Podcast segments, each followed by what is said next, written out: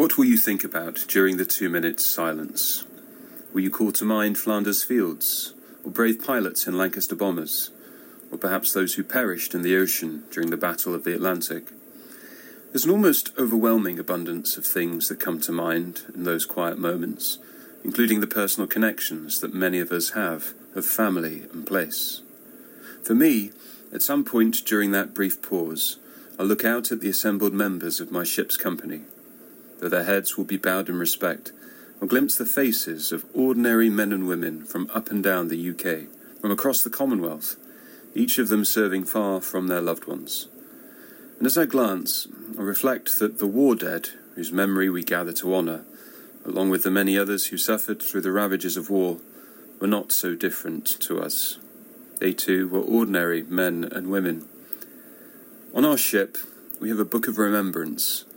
It records the names of forebears who died in the world wars, a young officer's great uncle, for example. Some sailors have also written the names of shipmates who have died more recently, including friends deeply missed. And just as with names engraved in stone on war memorials at home, behind each name is a story, a family, an utter tragedy. A name that I've added to the book is that of Father Basil a Benedictine monk who served as a chaplain in the hospital ship Rohilla. In the midst of a storm, among the sick and wounded to whom he ministered, Father Basil remained on board as the ship sank off the coast of Whitby on the 30th of October 1914. He was the first Allied chaplain to die in the Great War. Each of the countless millions who lost their lives in the two world wars and conflicts since give powerful witness to Jesus' words in St. John's Gospel Greater love hath no man than this, that a man lay down his life for his friends.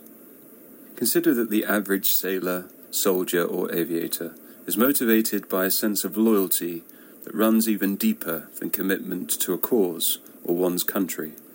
Yes, they died for us, for our tomorrow, but in the heat of battle, they died above all for one another, for their friends. And I have no doubt that the men and women with whom I'll be standing later would do the same today. And if during the two minutes of silence, the enormous shadow of grief and the haunting prospect of future loss can't provoke each of us to rededicate ourselves to peace, then frankly nothing will. Whatever else you choose to think about during the still moments later today and tomorrow, be sure to make good that solemn promise that we renew each year. We will remember them. They were not so different to us.